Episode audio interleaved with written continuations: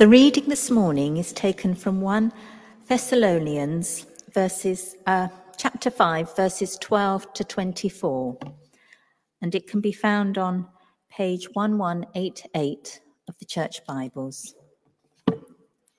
That's 1 Thessalonians 5 verses 12 to 24. Final instructions. Now we ask you, brothers and sisters, to acknowledge those who work hard among you, who care for you in the Lord, and who admonish you. Hold them in the highest regard in love because of their work. Live in peace with each other.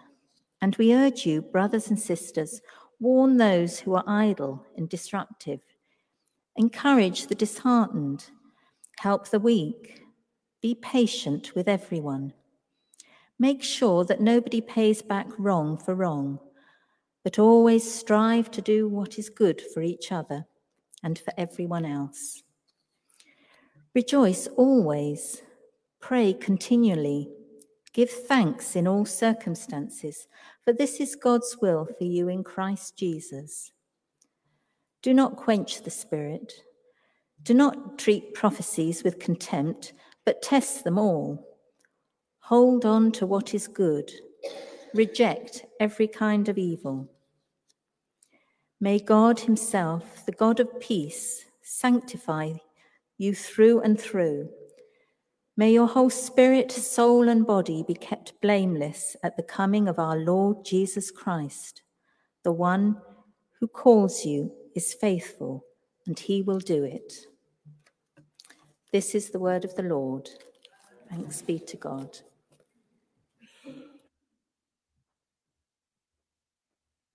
Thank you, Shirley. Good. So, I don't know if you want to come and sit out the front because this is quite a visual talk uh, today as we move on uh, in our series about discipleship we've been thinking about these three parts of being disciples that we being a disciple is about being with Jesus, becoming like Jesus, and doing the things that Jesus did. So there's three parts to being disciples being with Jesus, becoming like Jesus, doing the things that he did.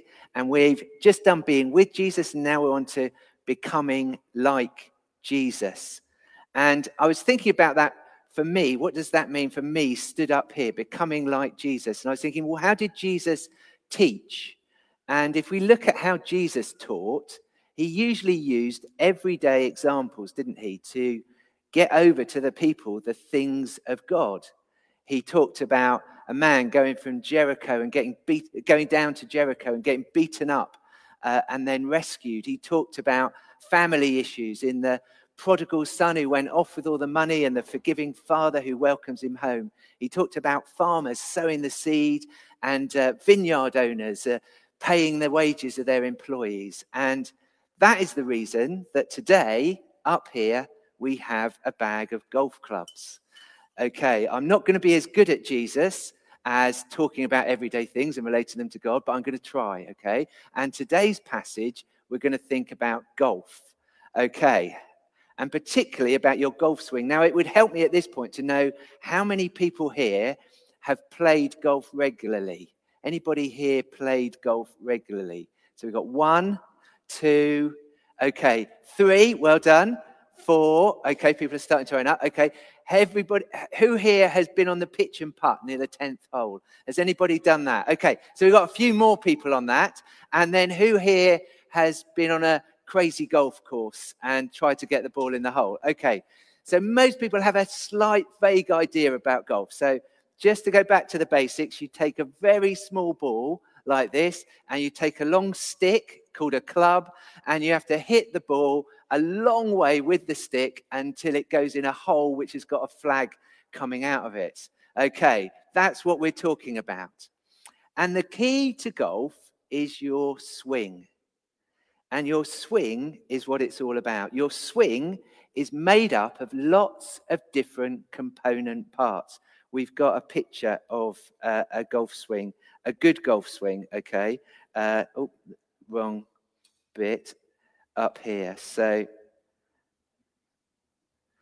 here we've got uh, a guy called Dustin Johnson, and he's got a good golf swing. and it's smooth and it's solid and it's simple. And he swings through the ball and it goes miles in the right direction almost every time. And the thing about this passage that made me think about golf is this passage in 1 Thessalonians 5, uh, verses 12 to 24. There are 17 different instructions in those 12 verses, 17 things that we need to remember if we want to be disciples.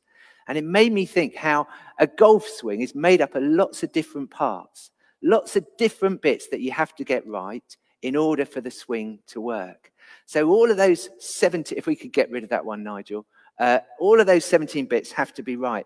And yet the swing is just one thing, isn't it? And our lives are made up of lots of different instructions that we get from God, and yet our lives are meant to be simply following Jesus. So, this is my idea that all those instructions are a bit like a golf swing. They all have to come together to work together. And golf swings are quite complicated, and this is what makes golf a bit tricky. You have to get a lot of bits right. So you have to get your grip right first, okay?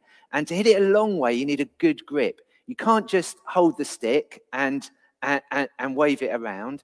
You need a grip, and a lot of golfers use an interlocking grip. So your little finger goes between your uh, first finger and your second finger, your other hand. And then when you line it up on the club, the line between your thumb and your forefinger has to be aiming between your neck and your shoulder. So it has to be going up in the right direction. Am I doing this all right, John? Not quite. Oh, John's, John's, John's grip's a bit different. Okay. So you start off with a good grip. Okay. And then you have to set up right. You have to have your feet the right distance apart. You have to have the ball in the right place between your feet. And then you have to bring the club back in a good wide arc. And at the top of the swing, the head of the club needs to be pointing at the hole that you're aiming at. So you have to have your the club in the right place at the top. You bring it back to the top, and then you swing through until and look, I lost my balance. You're meant to stay in balance, and you're meant to finish with the club nice and high, and your belt buckle should be facing the hole that you're hitting it to. A lot of things to think about, aren't there? But in the end, you just have to swing, don't you? in the end, you just have to swing. And sometimes we get the little bits of our Christian faith wrong. I met someone this week who'd given up on the Bible, okay? He was searching for absolute truth. And I said, Well, I know a place to find it. And he said, Oh, no, I've given up on the Bible. I said, Why? He said, Well, Mark 6 and Luke 9. Mark 6 and Luke 9. In Mark 6, and Luke 9, it tells the story of Jesus sending out the 12 disciples on mission. And in Mark 6, it said, Jesus said, Take no staff. In Luke 9, it said, The disciples went out and they took a staff. Jesus said, Take no bag, no, and lots of other things. He said, In one place, it says, Take a staff. In another place, it says, Take no staff. The two can't be right. The Bible isn't true. I can't rely on it. And I said to him, Well, if you were in a court of law and there were two witnesses and they'd seen a burglary and both had identified the man and had done a, an identity, and the man's face was caught on CCTV, and there were just the two witnesses. One of them said he had a red scarf on, the other one said he had a blue scarf on. Would you throw out the whole case because they got one bit of evidence wrong? Isn't it more likely, and in fact, that's what the police look for? They look for witness evidence that don't match completely when people are giving evidence. Because if they match completely, it's probable that they've dreamt it up between themselves. You need a little bit of diversion in the evidence given by two witnesses for, you, for it to be believable. I said, you know, Mark's gospel was written in Egypt, Luke's gospel was written in Rome. Luke, who'd taken all the notes on what he was going to put into his gospel, was shipwrecked on the way to Rome and lost all of his research. So, isn't it amazing that the stories hold together so well when they come from so far apart in that ancient world? And you're telling me you're giving up because of one thing. Sometimes people get little things wrong about our faith, and it throws them off course completely. Just like in golf, if you hold the club wrong, you're never going to hit it very far. So, golf. we're going to stick with golf and we're going to carry on with this idea that you need to learn a few things and get a good swing if you want to play well. So uh, let's see where we got to. Uh, the next thing is that you need to play, if you're playing golf, you need to play with people who um, are a bit better than you. That's generally a good way to learn things, isn't it? You play with people a bit better you, than you, and you need to watch out for the people who don't play as well as you because you can learn bad habits from them. And this passage, I think, is really useful because it's got lots of good habits that you want to see in the Christians around you. There's a bit where it says, Be joyful, pray continually, and Give thanks in all circumstances. That's part of being a Christian. And this passage for me, perhaps as much as any, says be careful of grumpy Christians. Okay? If you see grumpy Christians who are always moaning and groaning, don't go on a journey with them of faith because they haven't got this bit right, have they?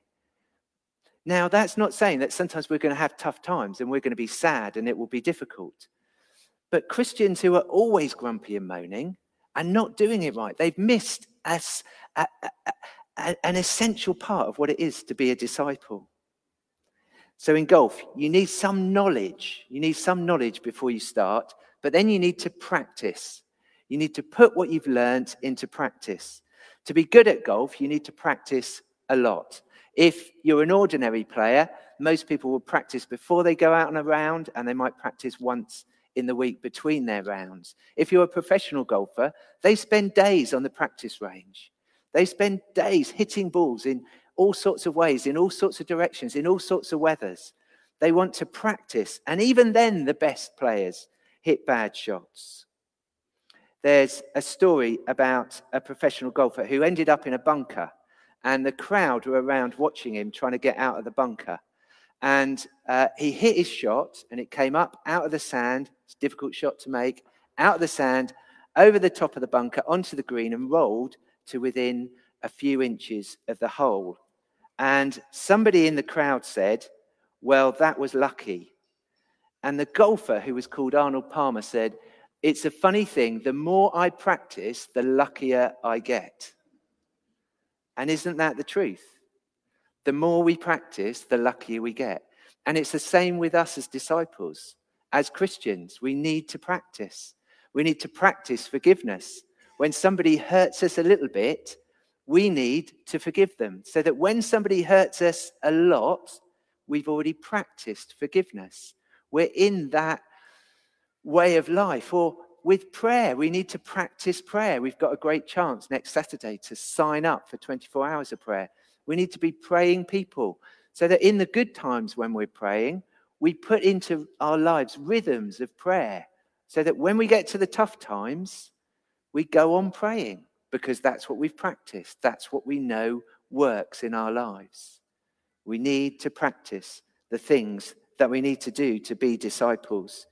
We need to learn the basics, we need to practice, but then we need to go out and play. And there's no point in just learning and practicing golf and hitting balls on a golf range. In the end, if you're going to play golf, you need to go out and play around. And just coming here on a Sunday morning is not enough for us as Christians. Here is a bit like the practice range. We need to go out into the world and play out our discipleship amongst the people around us. We need to let them see that we have a way of life that makes sense, that works, no matter what comes at us. We need to show them that we have a life that is simple, but it's got all the components in it that you need to live well. And when you play around, you realize that all the things you've been practicing, you can't keep in your head at one time.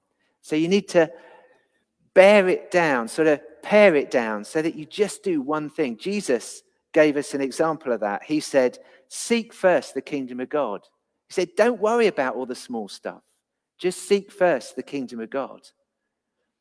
He was clear about what he was doing. He was simple and solid and smooth in the way he lived his life.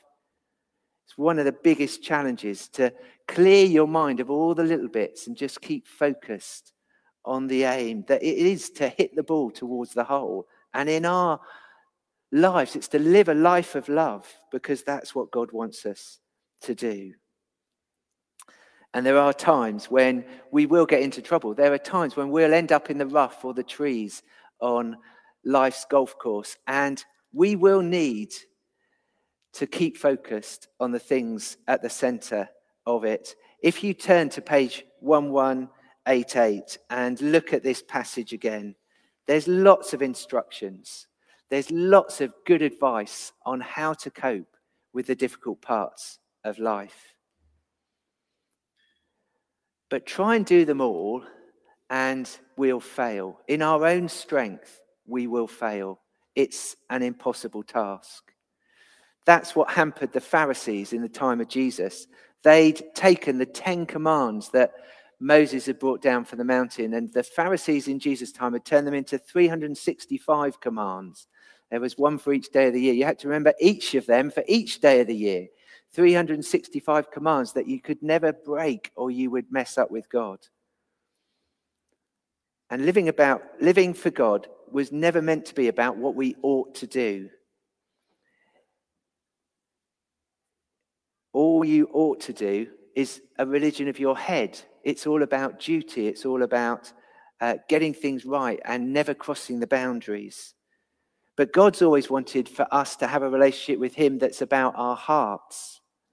Our hearts are what matter to God. God wants us to live in love, a loving relationship with Him, not just obedience, but love. That's what's most important to God. And so, when it was never meant to be about what we ought to do, what you ought to do this or you ought not to do that. And when all these rules came into the lives of the Jewish people, it created a critical heart condition. In fact, it was a fatal heart condition.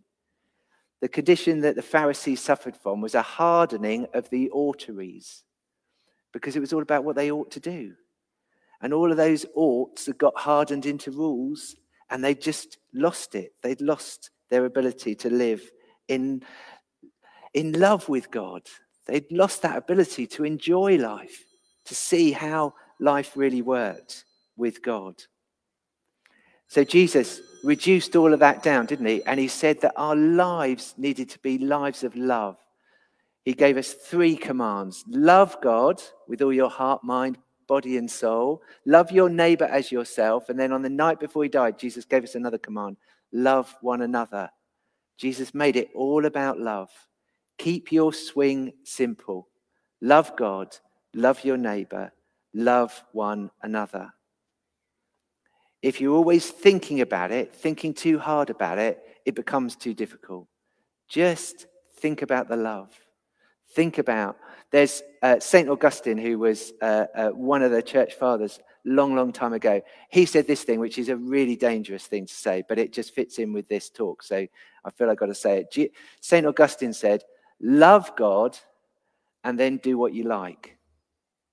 Because if you love God, then doing what you like will be something that fits in with loving God. If we love God first, we'd never do anything that would hurt God or hurt any of his children. We'd never put anybody down. We'd never beat anybody up because if we love God truly, we love all of his creation, don't we? We love all of the wonderful children that God's made in the world. Love God and then do what you like, St. Augustine said. Keep it simple simple, solid, and smooth. That's what our calling is to be. Um, to, in order to become a vicar, I had to go away to theological college. And before this job, I was a vet and I was good at being a vet. And then I went to theological college and you had to do all these essays. But the hardest bit was that you were surrounded by all these super spiritual people. And everybody in the first week of theological college was watching everybody else and they were seeing how you prayed and how you worshiped and how you talked to God and you know what your life was like whether you ever said a swear word by mistake and there were all these things that I was thinking oh people are watching me because I need to be good And in order to get through college I need to be a perfect person. And I thought, no, I don't. It's too much just waiting upon everybody else's opinion. I just need to serve God and love God and live for Him and live with an audience of one. If I do what God wants me to do in my life, then it's going to fit in with what everybody else wants. And even if it doesn't, it's Him that I'm here to please anyway. So just live your life for one person. Live your life for God. Love God and do everything you want. That's what St. Augustine said. And it works. It works. So, what is our calling? Our calling is to become like Jesus. And this passage paints a picture of Jesus because Jesus is the one who never paid back evil with good, wrong with right. He, on the cross, said, Father, forgive them for what they're doing. He avoided all evil, he only went for the things that were good. Jesus is the person that we seek to become like. And at the end of this passage, it says finally how we can do this. Because it's not just about us learning all the rules and practicing and playing, it's about us having a coach who is the very best coach, who will make our lives work. This is um, at one time the best golfer in the world, Rory McIlroy, and this is Rory McIlroy with his coach. His coach is looking for the things in his swing that are wrong. And we have a coach in our lives that are looking for the things that are wrong in our lives and helping us to sort out the bits that are wrong. He's called the Holy Spirit. And that's God, the God of peace, who will make us holy, sanctify us through and through. That's what this passage says. We have this coach who's with us. When we hit the ball way off the course, he's there to put another one down so that we can have another go to hit it in the right direction. My dad used to do that when I went out to play with him. That's how I got better. He never gave up on me. When I hit the ball in completely the wrong direction, he'd have another one in his bag. It's okay, it's only a golf ball, he'd say. And he'd put it down next to me, and I'd have another go and hit it as hard as I could in the right direction. God's like that. He is a good, good father. He's ready there to be with us and to watch over us and to help us to hit things in the right direction and not the, in the wrong direction. We have this Holy Spirit who's with us. It says, the one who is who calls you is faithful. That's Jesus, the one who calls us, and he is faithful. It doesn't say the one who calls you makes impossible demands and you will fail. That's not what Jesus wants to do with us. The one who calls you is faithful and he will do it. This week at our Alpha course, we were talking about why people don't come to church. And one of the people said, Well, I think it's because people look at Christianity and they think it's too difficult. They think it's not for them. They think that they couldn't do it, they couldn't live that way. And I said, Well, that's, that's really sad, isn't it? That's really sad. If we've made this life of following Jesus so complicated, so difficult that people just look at it and they think, nah, I'm not going to do that. It's too hard. See, playing golf is quite difficult. You need to learn the basics. You need to get the bits right to help you to play. And some people never play golf because they think, oh, it looks too hard. Well, apart from the fact that it costs a lot of money to get all the bag and the stuff and to join the club and all of that. There is that as well, I know. But some people just think it looks too hard and they have a try and they hit it in the wrong direction and they give up. We mustn't make Christianity like that, must we? We must make Christianity something simple that people can come in and learn the basics, learn how to start to live this life, and then learn and practice and play because we have a coach, a Holy Spirit, who is with us, who, even when we mess up, will help us to make the right decisions, to get back on track. He's always at work in me. I haven't got time in this sermon to tell you the amount of things I have to work on in my life that the Holy Spirit is working on in me at this point in time. He's always guiding us and leading us into the better way of life. But we need to learn and practice and play and listen to that coach who's always there. He helps us to hold on to the good and avoid every kind of evil. As we learn and practice and play. We want our lives to look simple and solid and smooth. And as we seek to become more like Jesus, this is our calling that we would be a church filled with people who can see Jesus in us. This is our calling. Let's become those disciples. Let's pray. Let's finish with a prayer.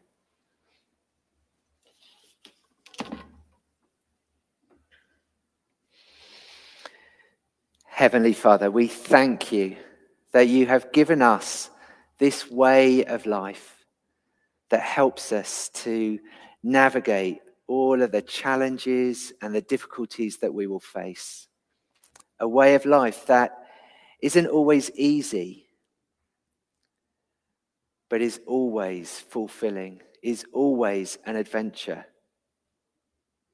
So, Lord, help us to be a place where we can learn the foundations, where people don't feel excluded but included, where people are welcomed to just get to grips with what God wants for us as His people. Give us the simple things that will help us to follow you, Lord. And Lord, we pray that you would remind us of the things that we need to work on in our lives. Help us to know where we need to change, to be transformed, where we need to correct who we are so that we can become like you. Lord, may your Holy Spirit bring the fruit of your Spirit into our lives. May we live lives of love and joy and peace. May we know your patience your kindness, your gentleness.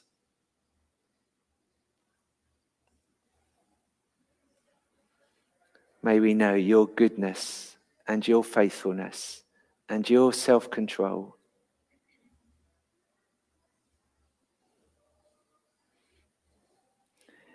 And Lord, we pray that your Holy Spirit would send us out from here into the world where we can live a life that speaks of you to those around us, where we can show people that your word is truth.